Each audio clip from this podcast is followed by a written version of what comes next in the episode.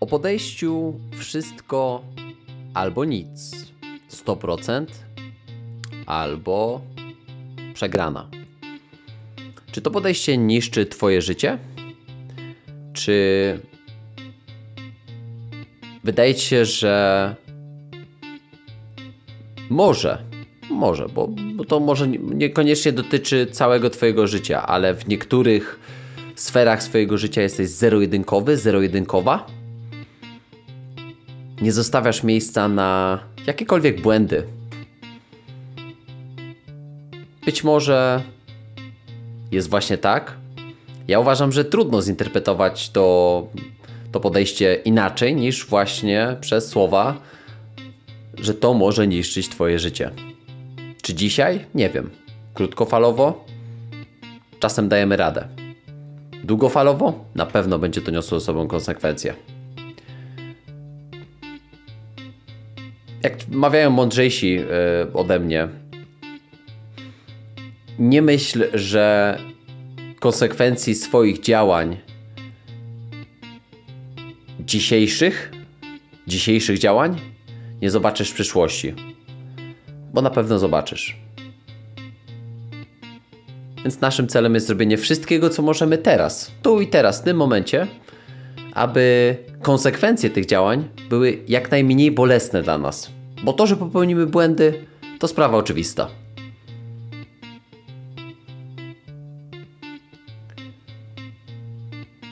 Dlatego porozmawiamy dzisiaj o perfekcjonizmie. Cześć, witam Cię. Z tej strony Mateusz, e, jestem psychologiem ze specjalizacją w e, sporcie, mm, kryzysie, zmianie, bo takie studia ukończyłem e, całkiem niedawno. Jest to ważny etap i, i taki przystemplowanie czegoś naprawdę konkretnego w moim życiu, z czego jestem bardzo dumny.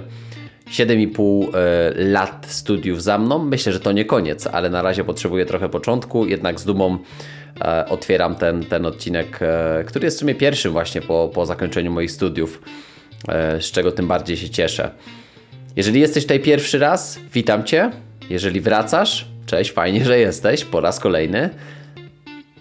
Ten podcast jak sama, jak sama tytułowa e, jego, jego mistrzowska droga, Champions Way, właśnie mówi o tym, e, co my na tej naszej mistrzowskiej drodze możemy napotkać, jakie przeszkody na nas czekają, z czym powinniśmy się zapoznać, krocząc po tej drodze, bo uważam, że, że każde mistrzostwo jest obarczone ogromną ilością porażek. Każda, e, każdy mistrz przegrał wiele razy, upadał, wątpił, re rezygnował i był słaby. Płakał, cierpiał, fizycznie, jak i mentalnie, by na koniec powiedzieć tak, jestem mistrzem. Częścią tej mistrzowskiej drogi jest właśnie podejście wszystko albo nic. Podejście perfekcjonistyczne. To jest taka ciemna, ale jakże oczywista strona. Myślę, że nie tylko sportu, ale, ale całego naszego życia. Ja często spotykam się z e, takim sposobem myślenia, nie tylko w moim gabinecie, w otoczeniu, środowisku. Bo to, że zawodnik mówi, że jedno złe podanie sprawiło, że odpadł na cały mecz, jest jasne. Nie akceptuje niczego innego niż ideał, niż perfekcja, która swoją drogą, pewnie wiesz, zdajesz sobie z tego sprawę, nie jest możliwa ale o tym więcej w dalszej części tego, tego odcinka. Zatem e, tankujemy płyny. Ja już e, jest, siedzę sobie i czekam z, z moją buteleczką wody. Kawka była wcześniej, więc, więc e, bez kawki. Natomiast feel free. Bierz co chcesz. Herbatka, woda, kawa. Zaczynamy. 92 odcinek, czyli o podejściu wszystko albo nic, które uważam, że niszczy Twoje życie. E, tak, e, tak zatytułowałem ten odcinek i, i już na tym przykładzie, który wcześniej podałem, dotyczący, dotyczący właśnie tego zawodnika, który mówi, że jedno złe podanie sprawiło, że, że skreślił cały mecz. Mało tego, w tym meczu prawdopodobnie zdarzyło się więcej takich błędów, ale on skreślił, czy ona skreśliła swój cały mecz tym jednym niepowodzeniem? Czy naznaczył, naznaczyła e, ten, ten, jeden, ten jeden moment, czy ten jeden moment naznaczył cały kolejny mecz? Ba, tydzień stał się beznadziejny z powodu jednego niepowodzenia. Jedna uwaga Twojego trenera zepsuła Ci nastrój na kilka dni. Mimo, że na ostatnim treningu dostałeś pochwałę. I to, to nie ma znaczenia, bo wśród 90 czy 100 opinii 99 będzie pozytywnych, a ta jedna negatywna będzie jak naprawdę głęboka i gruba szpila wbita gdzieś w nasze ciało. Taki nieustanny, doskwierający ból, że jednak ktoś stwierdził, że to nie było wystarczająco dobre. Gdzie zawsze znajdą się osoby w naszym życiu, które stwierdzą, że coś, co zrobiłeś, po prostu nie było wystarczająco dobre, skuteczne, być może w ich oczach, a może w miarze obiektywnej.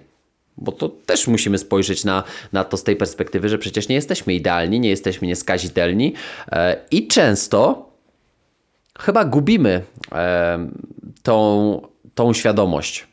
Chyba gubimy to, tą taką akceptację, że naprawdę to jest ok, że jesteś nieperfekcyjny, że coś ci nie wyszło i że masz prawo do tego. To jest kolejna taka, taka, taki ważny wątek. Masz prawo do tego, żeby nie być idealny, perfekcyjny.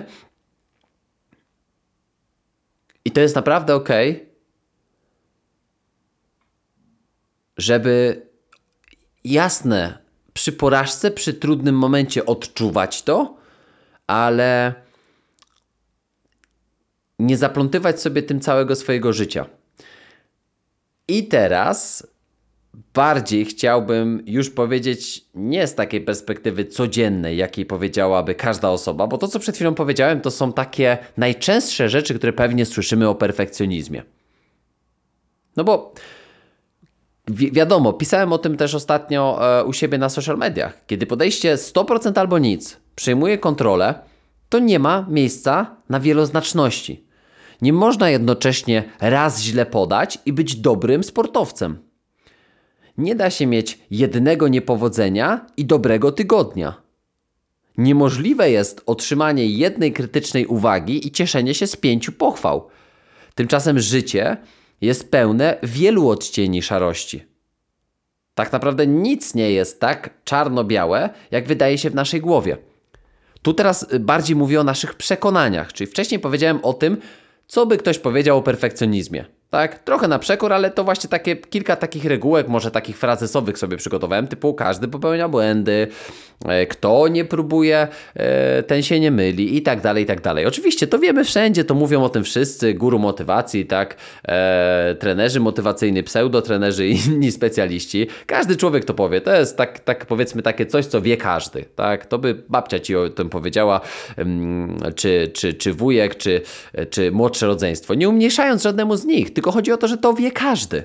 To ci się nie przyda do, twojej, e, do, do Twojego codziennego zmagania się z perfekcjonizmem. Natomiast to, co Ci teraz pokazałem, e, czyli to zabranie sobie wieloznaczności i wielokolorowości w Twoim życiu, to jest dopiero coś, na co, e, na co powinniśmy zwrócić uwagę. Jak jedna mała rzecz potrafi stworzyć w naszej głowie czarno-białe przekonania, które tworzą naszą rzeczywistość, bo życie jest naszą wewnętrzną interpretacją. Nie ma czegoś takiego jak zewnętrzny świat. Nie ma takiego jak e, codzienność, którą przeżywa każdy. Nie, bo to ty interpretujesz i przeżywasz zewnętrzny świat we, we, w swojej własnej wewnętrznej interpretacji. I skoro tak jest, to ty masz sprawczość do tego, żeby przejąć kontrolę nad tą swoją wewnętrzną interpretacją. Tylko nie, teraz nie chodzi o to, żeby skutkiem takiego myślenia po raz kolejny do, y, dotyczącego nadmiernej kontroli, kontroli bywało, bywało właśnie takie perfekcjonistyczne trzymanie się tego, że ja wszystko muszę kontrolować, ocenianie innych, ale zarazem siebie. Wyjątkowo surowo, bo oceniamy innych przez pryzmat swojej miary, a nasza miara jest cholernie surowa. Możemy też reagować zupełnie odwrotnie, stać, stać się całkowicie bierni. Bierni, biernymi. Bo takim sposobem, takim sposobem e, pozbywasz się jakiejkolwiek odpowiedzialności. Nie musisz działać, nie musisz brać na siebie tego, co w konsekwencji może wiązać się z błędnie podjętą decyzją, błędnym działaniem, złym wykonaniem, co, jak wspomniałem wcześniej, burzy jakąkolwiek szansę na to, żeby mieć udany dzień, udany tydzień, udany miesiąc, udany rok, udane życie. A to będzie prowadziło do tego, że taka sztywność, zero-jedynkowość, brak wieloznaczności w myśleniu będą cię prowadziły do nieprzeżywania swojego życia w pełni, albo w ogóle go nie przeżywania. Tylko będziesz przeżywał swoje przekonania, które często są skrajnie różne od rzeczywistości, w jakiej żyjemy. Zdarza ci się myśleć w taki sposób? Zdarza ci się popadać w takie, e, w takie, mm, w taki właśnie wir perfekcjonistycznych myśli? Wir perfekcjonistycznych przekonań? Myślę, że każdemu się to zdarza. Ktoś na pewno, kto pracuje nad sobą, czy to yy, podczas terapii, czy w, w, we współpracy z, z psychologami sportu, trenerami mentalnymi, oczywiście takimi, którzy się nadają do czegokolwiek yy, i jakby są teoretykami i praktykami, to może pomóc jak najbardziej. Jeżeli czytasz odpowiednie rzeczy, jeżeli słuchasz, karmisz się odpowiednimi rzeczami, ale mało tego, nie tylko robisz to, e, żeby nabywać wiedzę, ale tą wiedzę później stosujesz w praktyce, czyli starasz się akurat w najtrudniejszych możliwych momentach. To jest właśnie ten trening mentalny, czyli wdrażanie najtrudniejszych rzeczy, najtrudniejszych zagadnień, najtrudniejszych narzędzi do tych najbardziej kluczowych momentów swojego życia, gdzie masz szansę wykorzystać nabytą wiedzę, gdzie masz szansę właśnie nakarmić się odpowiednim podejściem lub popaść w swoje stare przekonania, w stare mechanizmy działania. To się na pewno będzie zdarzać. Ale kluczowe jest to, że zobacz, zatrzymaliśmy się na, na powiedzmy jednym dniu, tygodniu, ale to może ciągnąć się latami, co tak jak powiedziałem wcześniej, może prowadzić do nieprzeżywania swojego życia. Pamiętaj, że w perfekcjonizmie nie chodzi um, o ciebie, tylko o ciebie, ale chodzi też o innych, bo ty nagle zaczynasz wyznaczać innym cele, które ty uważasz za najbardziej stosowne, które ty uważasz za najlepsze, które według ciebie są na jakimś poziomie. Okazuje się, że e, masz taką tendencję, czym zresztą jest perfekcjonizm, do wyznaczania właśnie sobie i innym niereali nierealistycznych, wysokich standardów funkcjonowania. Łącznie z tym, że masz w sobie niemożność do akceptacji błędów czy niedoskonałości.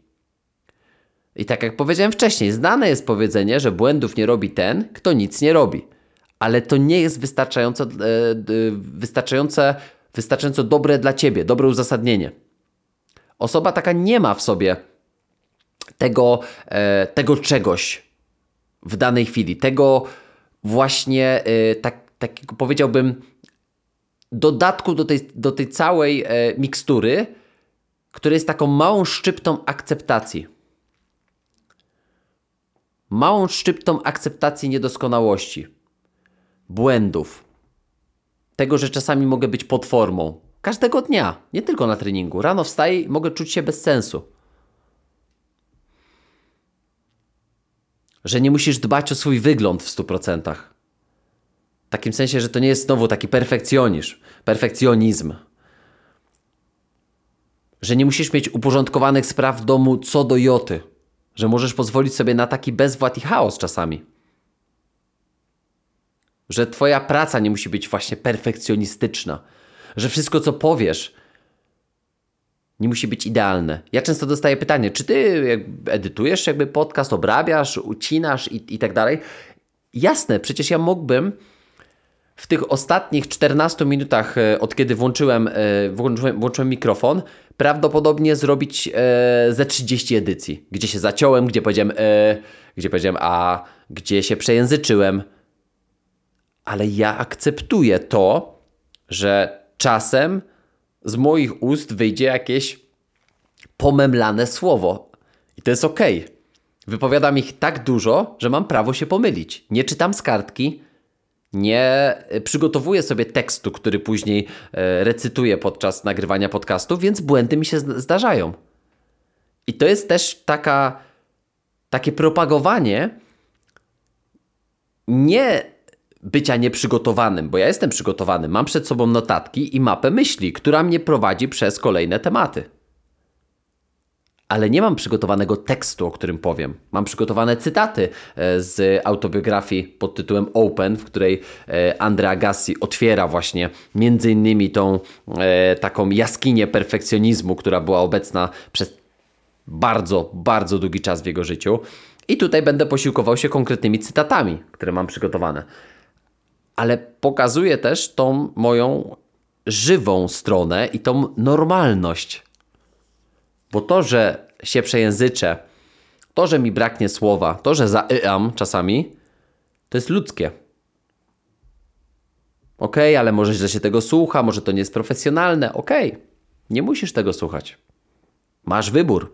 Jeżeli uważasz, że to jest zbyt potoczne, że jako psycholog powinienem albo nie powinienem robić coś, e, czy, e, czy mówić inaczej, czy czyścić bardziej ten odcinek, jasne, to przecież możesz słuchać innych psychologów, a nie mnie. Na tym polega perfekcjonizm, że jeżeli nie dostanę akceptacji od wszystkich, to to, co robię, nie jest wystarczająco dobre. A zgadnij co? Zawsze znajdą się krytycy, nawet jak robisz coś dobrze. Mało tego, po drugiej stronie może stać ktoś, kto ma dużo większe problemy od ciebie i krytykuje nie bo znalazł coś faktycznie, co jest do krytykowania, tylko z zazdrości, z niewiedzy, z głupoty, z trollowania. Z chęci trollowania. Bo za, po drugiej stronie monitora czy telefonu ktoś może czuje się bardzo bezpiecznie, a w życiu codziennym w życiu by nie skrytykował w twarz. Ale osoba, która cierpi na to, na, to, na ten syndrom perfekcjonizmu, na, to, na, na ten syndrom podejścia wszystko albo nic, nie rozumie tego tak, tak prosto, nie potrafi tego tak, tak łatwo zaakceptować. W takiej sytuacji wprowadzamy e, właśnie takie, takie codzienne sytuacje, codzienne narzędzia, w których ta osoba uczy się odpuszczania w różnych sferach swojego życia. To jest praca, która wymaga cierpliwości. Dużej cierpliwości. Rozmawiamy o błędach, o konsekwencjach Cieszymy się, kiedy błędy się pojawiają, bo to jest szansa na analizę. Ale ja też wiem, co czuje sportowiec, wiem, co ty czujesz w momencie, kiedy przegrywasz, kiedy coś ci nie idzie, kiedy miałeś pasę i nagle ona się kończy. Ja to wiem, ja to czuję, dlatego jestem w stanie, zanim przejdę do ratowania Twojej perfekcjonistycznej e, strony, jestem w stanie być z Tobą i zrozumieć Cię od tej strony sportowca, który nie jest w stanie przełknąć porażki, bo też tam byłem. Takich sytuacjach pomaga mi to, że, że jednak uprawiałem sport na poziomie zawodowym i, i zarabiałem z tego na życie i nie mogłem sobie pozwolić na porażkę, dosłownie. I na błędy. Więc z tej perspektywy jestem z Tobą i Cię rozumiem bardzo dobrze. Ale dalej można na tym pracować. Bo przyczyny perfekcjonizmu najczęściej mają charakter środowiskowy. To nie jest e, wrodzona genetyczna choroba, która jest nieuleczalna, nic się z nią nie da zrobić. Najczęściej to, jest na, to są nasze nabyte skłonności i przekonania e, do, do takiego perfekcjonizmu, które mają nasi pierworodni, czyli rodzice, czyli mentorzy, najbliższe środowisko. Osoby nadmiernie e, krytykowane w dzieciństwie przez swoich rodziców mogą zatracić się w, per, w perfekcjonizmie. Mówi się też, że e, osoby, które straciły kogoś w dzieciństwie, na przykład rodzeństwo czy rodzica, nagle stają, y, stają się w życiu taką maszyną perfekcjonistyczną, bo teraz jakby zdarzyło się coś bardzo mm, takie niepunktualne społecznie w moim życiu. Zdarzyło się coś, co jest defektem, na który już nigdy w życiu nie mogę sobie ani nikomu w moim otoczeniu pozwolić. Więc staję się chorobliwym perfekcjonistą, który kojarzy na poziomie bardzo nieświadomym porażkę właśnie z ogromną stratą, z, tą, z tym żalem i z tym smutkiem e, po na przykład właśnie pożegnaniu się mm, z, z innymi osobami. I na różnych sposobach może odbywać się ta manifestacja e, tego, e, tego problemu. Często to jest właśnie w, w takim nadmier próbie nadmiernej, nadmiernej próbie kontrolowania wszystkiego wokół mnie, ciągłym nienasyceniu i braku radości z tego, z tego co robię, co, co konsekwentnie prowadzi często do wypalenia w tym, co robię i jak to robię. E, ale też y, bycie odmiennym, innym, taka manifestacja poprzez wygląd fizyczny. To trochę jest właśnie też y, przykład e, Andrea Agassiego, który, który właśnie swoją innością, odmiennością, wyglądem e, próbował manifestować swoje problemy i jakby tutaj całym sercem, szczerze mówiąc, poleciłbym biografię, autobiografię tenisisty, jakim, o jakim tutaj mówię, czyli, czyli o Agassim, dlatego że była to cudowna i wspaniała opowieść, e, która e, w niesamowity mm, która w niesamowity, w niesamowity sposób pokazuje e, jak można wychować perfekcjonistycznego demona czy demona pełnego perfekcjonizmu, zniszczonego młodego człowieka, który nienawidził tego, co robił, a zarazem wielkiego mistrza. Człowieka, który z ogromnymi brakami, e, jako młody chłopiec, został dosłownie wykorzystany do realizacji wizji swojego ojca, przy czym później w pewnym momencie wydaje się, że się odnalazł. Ja powiem szczerze, że biografia ma niecałe 500 stron, autobiografia e, ma niecałe 500 stron, ponad 450. Ja jeszcze tej autobiografii nie skończyłem, ale e, ten wątek perfekcjonizmu posłużył mi jako bardzo, bardzo ważne narzędzie po, po przeczytaniu około powiedzmy około 300 stron, więc jeszcze troszeczkę, jeszcze troszeczkę mam do przeczytania. Jeszcze kilkanaście tych rozdziałów mi zostało. Jeżeli, w momencie, kiedy dobrnę do końca i, i wyłoni się jakiś inny wątek, wątek, e, który, który będę uważał za, e, za jakiś taki e, powiedzmy odpowiedni, żeby, żeby dopełnić dzieło tego, tego odcinka, to ja nagram też taką powiedzmy drugą część dotyczącą perfekcjonizmu. To możemy się tak mówić, że, że, że niech te kolejne powiedzmy 160 stron pokażą, czy wyłoni się jakiś wątek, który jednak chciałbym dopowiedzieć. Ale właśnie na tych na tych wątkach porażki, perfekcjonizmu, otoczenia, tego, że, że te zwycięstwa, do którego doprowadza perfekcjonizm, w gruncie rzeczy do niczego nie doprowadzają. Ale też to zrozumienie i wybaczenie, jaką rolę odgrywa w, w, tym, w tym naszym życiu, kiedy wiemy, że to ktoś nas wprawił w ten stan perfekcjonizmu, że to jest kogoś wina, że jesteśmy tacy jesteśmy e, w tej, w tej chwili. Bo akurat w przypadku Andrea Gassiego e, on był ofiarą. Taka jest prawda. Sprawcą był jego ojciec, ofiarą był Andrea. On wybaczył, on zrozumiał. I wydaje mi się, że wykorzystał to na, na swoją korzyść. Nie wiem, jak, jak kończy się ta historia. Znaczy, wiem, jak się kończy ta historia. E, wydaje mi się, że większe szczęście, większe. Mm, no może nie będę mówił, bo, bo, bo ta, ta książka się ciekawie zaczyna, ale polecam ją całym sercem każdemu sportowcowi. Nie musisz być tenisistą, e, albo, albo e, nie ma znaczenia, jeżeli jesteś e, siatkarzem, piłkarką ręczną, czy piłkarką nożną, e, czy może lekkoatletą, czy trenerką, czy fizjoterapeutą. Nie ma to żadnego znaczenia. Albo rodzicem. To wręcz zachęcam Cię do tego, byś byś zagłębił się w, w, w tajniki tej autobiografii. Jak, jak jest napisane z tyłu mm, na, na, na odwrocie, najważniej, jest to najważniejsza autobiografia, autobiografia sportowca ostatnich lat. Andrea Agassi urodził się, by grać i wygrywać w tenisa. Ten wymyślony przez surowego i porywczego ojca plan realizował e, konsekwentnie już od czwartego roku życia. Jako 22-latek wygrał swój pierwszy turniej wielkoszlemowy w Wimbledonie. Zdobył sławę i bogactwo. Święcąc triumfy w dyscyplinie, której nienawidził, Agassi był często nieszczęśliwy i zagubiony. Wyznaje to z bolesną szczerością, opisując swoje życie balansujące między autodestrukcją i perfekcjonizmem. Przyznaje się do porażek, takich jak niszcząca depresja, groźny epizod z narkotykami, e, nieudane pierwsze małżeństwo z aktorką Brooke Shields, Z czułością opowiada za to wielkiej romantycznej miłości, która zakończyła się ślubem ze znakomitą tenis tenisistką Stefani mm, Graf. Z pasją i fotograficzną dokładnością o wszystkich ważnych meczach, aż po ten kończący jego karierę w 2006 roku.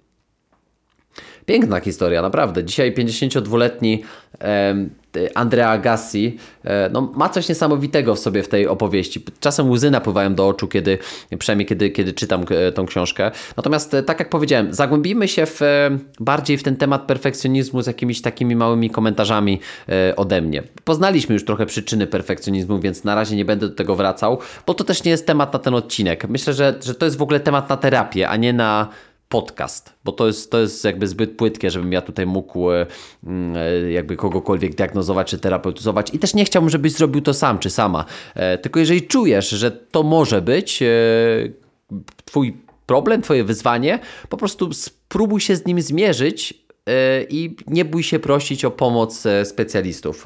Taka jest moja, mm, moja w tym momencie taka, taka maksyma po, po podsumowująca te moje przemyślenia dotyczące właśnie e, tego, tego tematu. A teraz już zagłębimy się w tą część e, o, o, o perfekcjonizmie.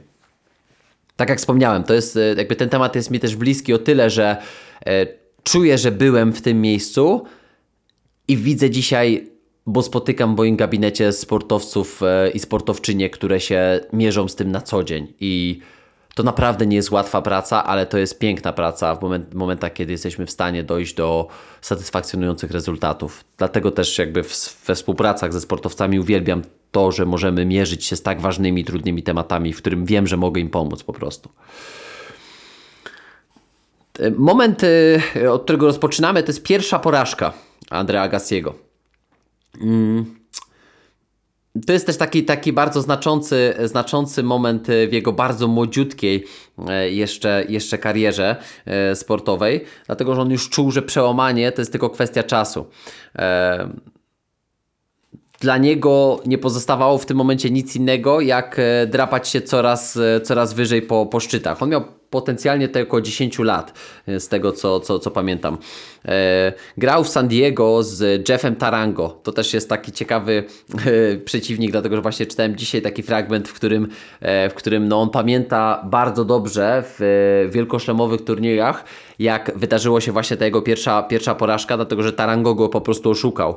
Mm, I I on wtedy wiedział, zawsze wiedział, że Tarango jest daleko od, od poziomu, jaki prezentuje e, Agassi, e, czyli sam o sobie tak mówił. Natomiast, natomiast zamurowało go, kiedy wygrał pierwszego seta, kiedy Tarango wygrał pierwszego seta 6 do 4. I myśli, które przychodziły przez głowę, dotyczyły przede wszystkim tego, że jest przerażony, że ojciec go zabije, że nie może przegrać. Wygrywając potem drugi set 6-0 okazało się, że na początku trzeciego seta Tarango skręcił kostkę. E, starał się go za zagonić, każąc mu biegać po całym korcie z, bo z bolącą kostką, ale on tylko udaje. Z jego kostką jest wszystko w porządku. Odbiera moje piłki i atakuje z moich skrótów. Wygrywa każdy punkt. Mój ojciec krzyczy z trybun: Nie graj więcej skrótów, nie graj skrótów. Nie mogę się powstrzymać, mam swoją strategię, trzymam się jej.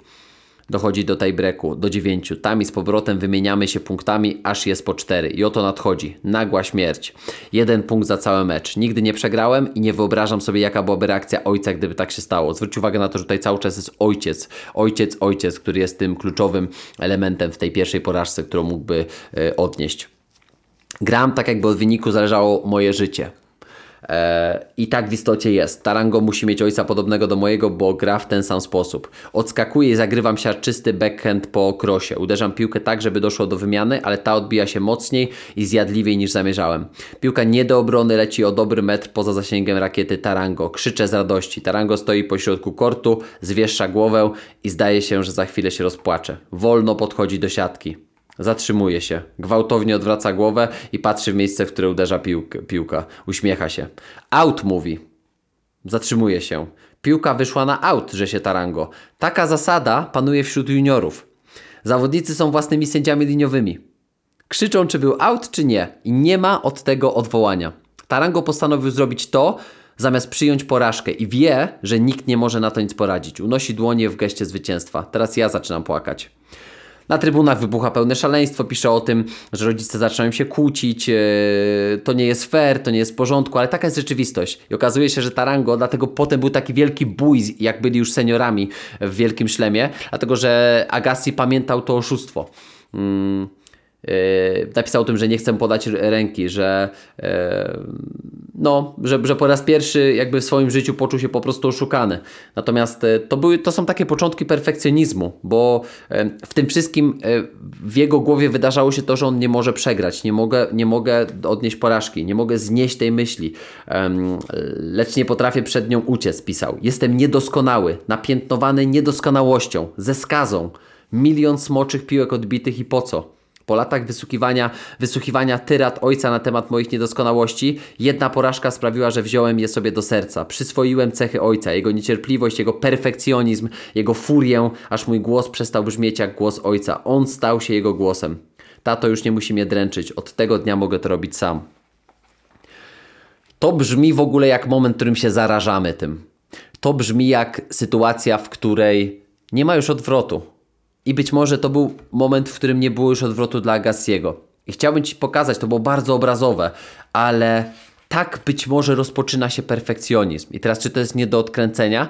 To na pewno było nie do odkręcenia, tylko że reszta jego młodego życia wyglądała właśnie w taki sposób. Właśnie w taki sposób.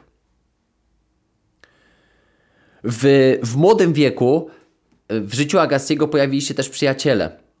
Przyjaciele, z którymi mógł się podzielić wszystkim. Pisze o swoim przyjaciele, e, przyjacielu Perym. Wszystko można powiedzieć takie, takiej osobie. Można zostawić swoją nienawiść do tenisa. Można zostawić u takiego przyjaciela wszystko, co czuje się w danym, e, w danym momencie. I tutaj ja sobie zaznaczyłem to jako takie hasło, takie wynikające z tego hasło wpływ otoczenia. To być może były takie momenty, które właśnie w tych najtrudniejszych chwilach ratowały Agassiego przed popadnięciem w kompletny perfekcjonizm, bo były, takie, były takim ujściem jego emocji. Jego mama była ciepłą osobą, była taką, do której można było się przytulić, przyjść, wypłakać, ale mimo wszystko jakby była bierna w tym, e, w tym co robił ojciec. Bo trochę jakby się przyzwyczaiła, bo, bo nie było sensu, bo on już taki jest. Ale to był moment normalności. Dlatego, tak jak, tak jak tutaj sobie zaznaczyłem, ten wpływ otoczenia jest niebywały i to jest taka pierwsza, pierwszy ratunek dla młodego człowieka, który, który może, no wiadomo, jest nawet u psychologa e, sportu, czy nawet, y, nawet zawodnicy, z którymi ja pracuję. Ok, jesteś ze mną godzinę w tygodniu, albo jesteś ze mną jedną godzinę na dwa tygodnie, różnie bywa.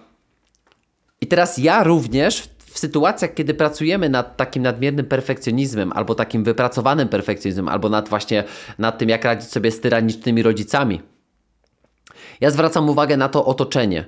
Czyli kto jest osobą, przy której nie musisz wciągać brzucha, przy której możesz się w pełni rozluźnić, możesz być w pełni sobą. Do takich osób chcemy się zwracać. Bo problem perfekcjonizmu często jest właśnie zauważany w tym otoczeniu. To też za chwilę właśnie będę, będę chciał pokazać taki fragment, przeskakując troszeczkę dalej.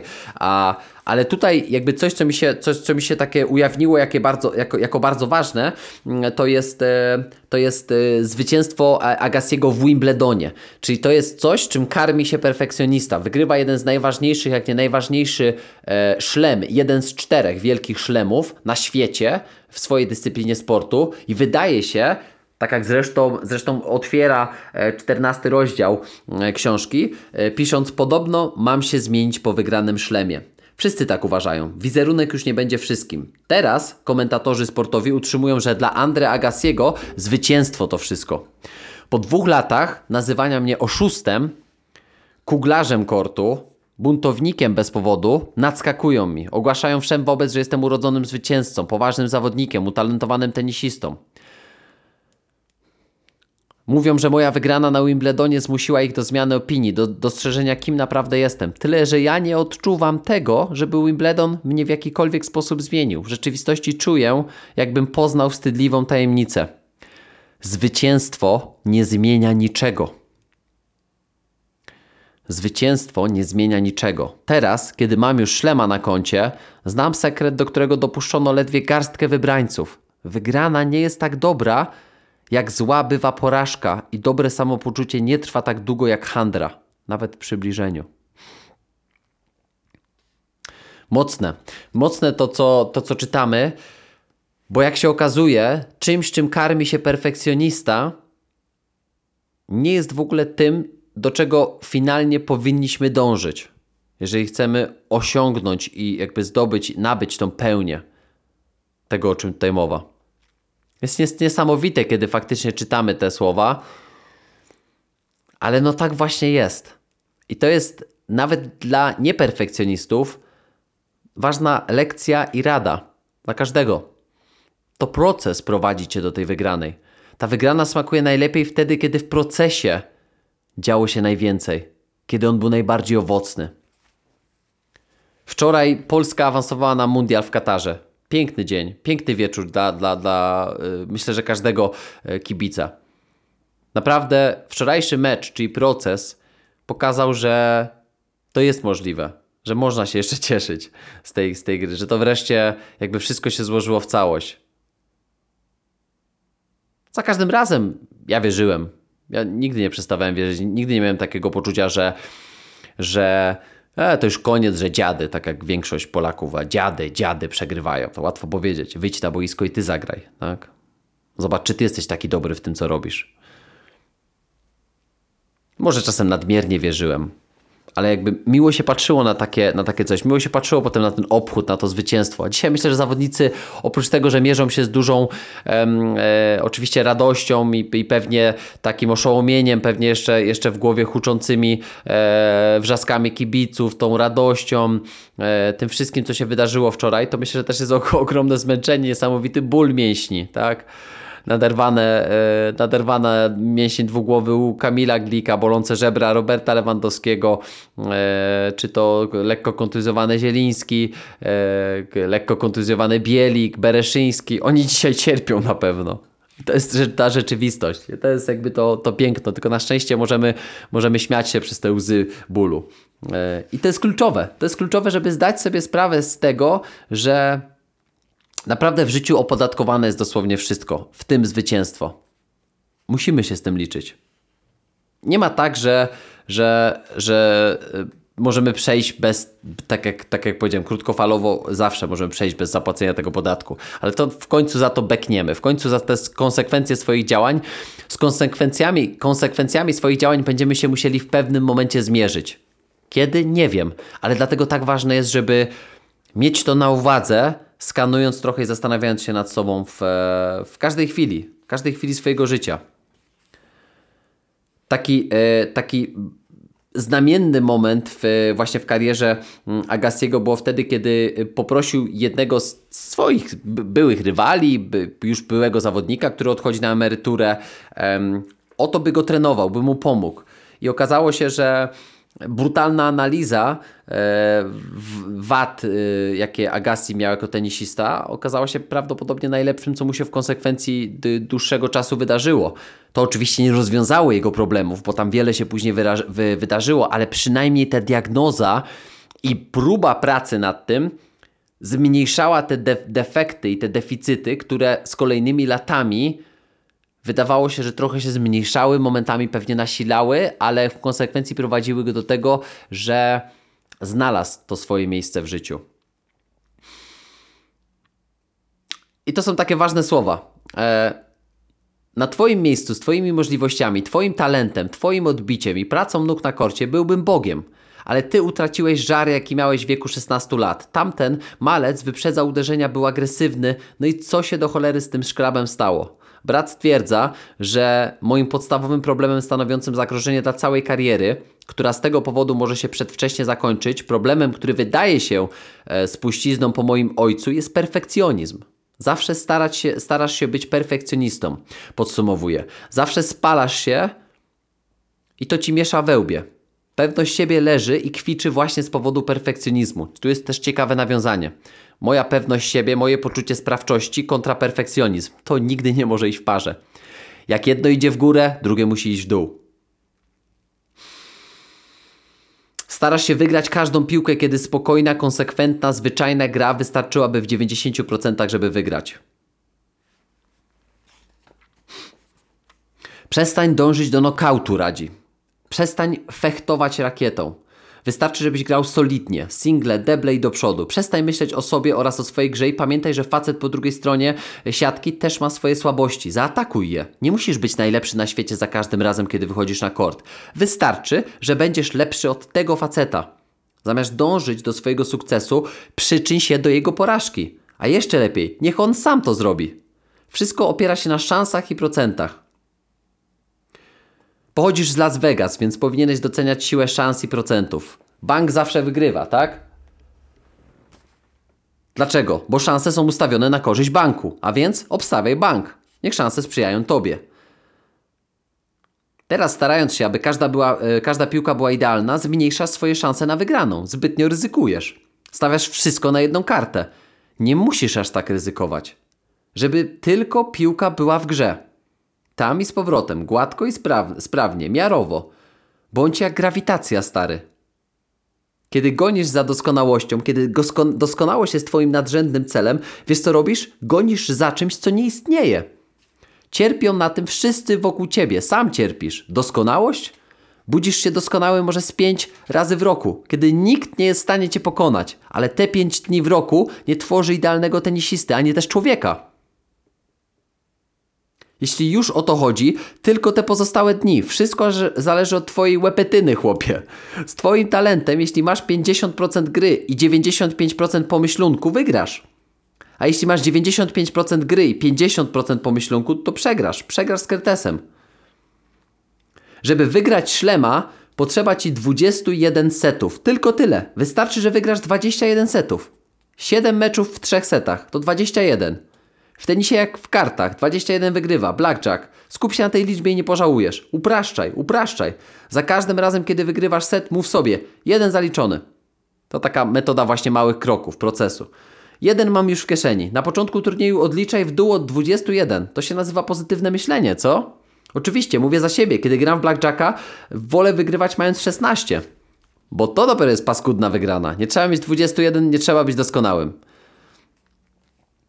I to jest taka płomienna właśnie przemowa, którą, którą wy, wygłasza brat, czyli trener, e, przyszły trener, jak się okazało później, e, punktując wszystkie e, elementy perfekcjonizmu, z jakimi mierzył się Agassi. No super jest ta przemowa, naprawdę taka prosta, trafiająca do sedna. I naprawdę taka płomienna przemowa nieraz powinna pojawić się w głowie każdego sportowca, który ma tego typu ciągotki. Zawsze zakładałem, Agassi mówi, że perfekcjonizm jest niczym moje przerzedzające się włosy czy zgrubiały kręgosłup, że jest cechą wrodzoną. Doskonałość jest przecież kwestią wyboru. Ok? Czyli doskonałość to jest kwestia wyboru. Perfekcjonizm to jest kwestia wyboru. Jeżeli w taki sposób do tego podejdziemy, to mam w sobie takie, takie poczucie, że to może być pierwszy krok do zmiany naszego myślenia. Tylko jakby w tym wszystkim musi być oczywiście też zrozumienie w otoczeniu. Otoczenie jest kluczowe, dobór tego otoczenia. Może to nieudane małżeństwo właśnie z Brooke Shields, o którym, o którym e, pisze Agassi, wynikało z tego, że, mm, że spojrzenie, współczucie, e, zrozumienie pochodzące od Brooke e, hmm, to było oderwane od rzeczywistości, bo ona nie rozumiała tego, co się dzieje w nim. Oczekiwała, że poczuje się lepiej, że to minie i że wszystko wróci do, norm, do normy. Dla niej przegrana była czymś anormalnym. Ona nie rozumiała y, tego podejścia sportowego. I to jest też kluczowe w życiu sportowca. Że musisz mieć w swoim środowisku, w swoim otoczeniu osobę, która przede wszystkim to rozumie. A nie której się wydaje, że to rozumie. To jest naprawdę trudne. Bardzo trudne. Perfekcjonista tłamsi w sobie poczucie porażki. Często porażki towarzyszą mu przez lata. Agassi nie chciał się przyznać e, przez wiele miesięcy sobie ani nikomu w otoczeniu, że porażka z Pitem Samprasem ma na niego tak duże y, znaczenie. US Open stracił wolę walki. Dlaczego? Bo przegrał z Pitem Samprasem, jak sam do tego doszedł w pewnym momencie. To był 90, 96 rok, czyli 10 lat przed e, e, zakończeniem kariery. Czyli tutaj miał e, 36 lat. I tu już chciał zrezygnować. Jak się okazało, pograł jeszcze 10 lat. E, do czego jeszcze dojdę e, w tej książce, bo zbliżamy się do takiego momentu, w którym ja skończyłem też swoje czytanie. Mm. Dlatego coś czuję, że to może być taka niedopowiedziana historia tej, tego, tego perfekcjonizmu. Może, może właśnie na historię Agassiego w takim sensie, że jak on to znalazł dalej. Coś czuję, że chyba będzie druga część. Um, ale coś, co pomaga perfekcjoniście, um, to jest rzeczywistość, która nas otacza, tak jak powiedziałem jeszcze raz. Otoczenie. To, że to, że możesz dla kogoś być kimś ważnym, że możesz komuś pomóc, że masz rodzinę, że ktoś cię wspiera, że ci ludzie cię rozumieją. To jedyna doskonałość, perfekcja polegająca na pomaganiu innym. Naprawdę, to jest jedyna rzecz, która ma trwałą wartość i jakiekolwiek znaczenie w naszym życiu. Dlatego żyjemy. Aby inni czuli się z nami bezpiecznie, ale też po to, żebyśmy my czuli się bezpiecznie ze sobą. Jak się okazuje, możemy tworzyć iluzję bezpieczeństwa z samymi sobą ale gdy prawdziwie czujemy się bezpieczni sami ze sobą, to powiedziałbym, że jesteśmy wtedy w życiu nieustraszeni. To nie potrze potrzebujemy podpórki, żeby stać silnie na nogach. Niesamowite. Niesamowite i niewiarygodne.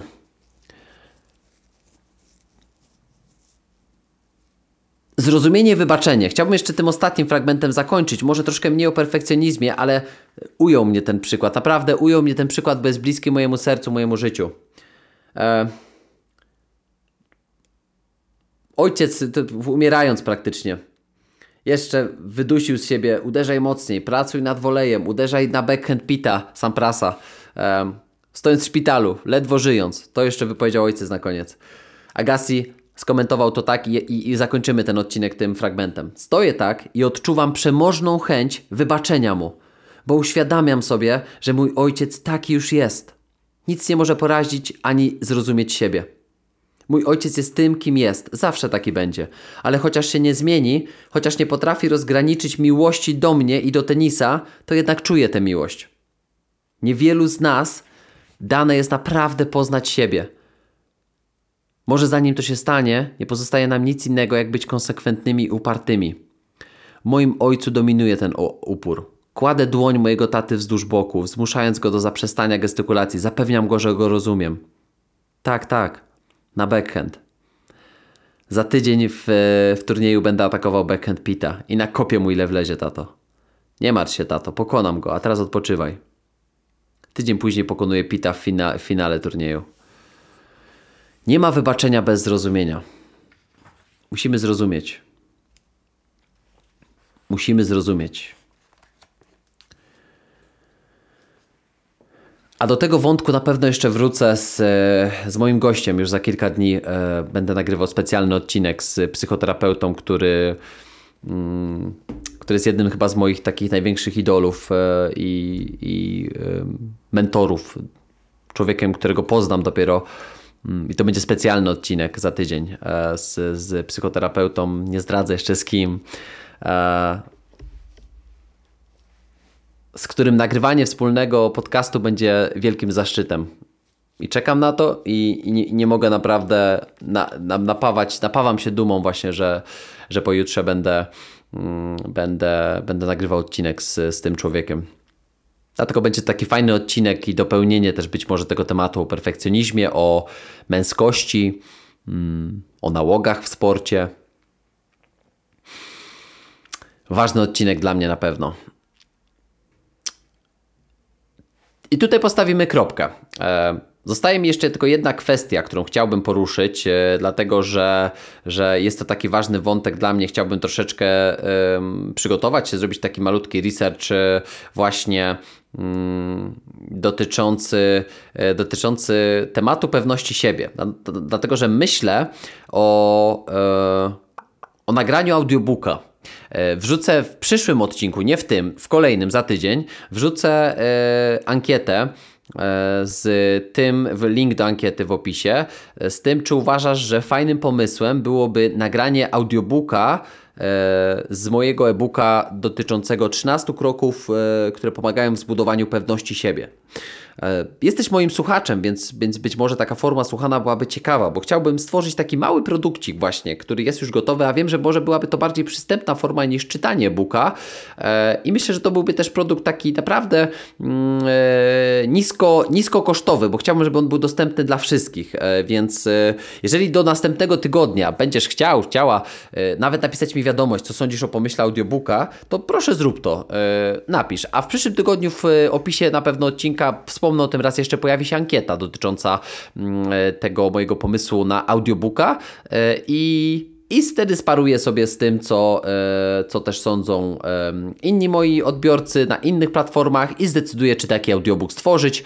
I myślę, że wtedy w ciągu, w ciągu pewnie e, miesiąca, dwóch on pojawi się w, w sprzedaży mm, w moim sklepie. Więc tym miłym akcentem chciałbym zakończyć. Dziękuję Ci, że byłeś w kolejnym odcinku, 92 już e, tego, tego podcastu. Gdziekolwiek jesteś, gdziekolwiek tego słuchasz, dobrego dnia, dobrego wieczoru, dobrej nocy. Cześć.